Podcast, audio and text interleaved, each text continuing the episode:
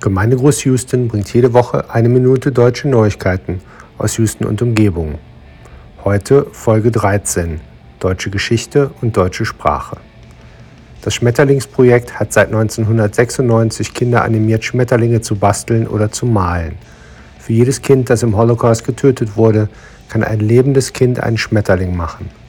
Das Holocaust Museum Houston bietet Ausmalblätter zum Download an und ein Facebook Live-Event am Freitag, den 17. April um 15 Uhr mit einer Einführung, die für alle Altersstufen geeignet ist.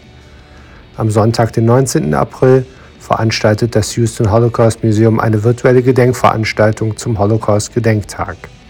Das Ganze findet um 15 Uhr live auf YouTube statt. Alle Links gibt es auf hmh.org.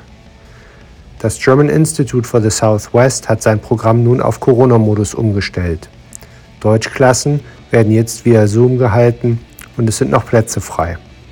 Anmeldung und Infos gibt's auf germansouthwest.org. Gemeindegruß Houston ist ein Podcast von Daniel Haas und jetzt auch auf iTunes zu finden. Wenn ihr Ankündigungen, Hinweise oder Grüße habt, schickt sie bitte an houston.gemeindegruß.de.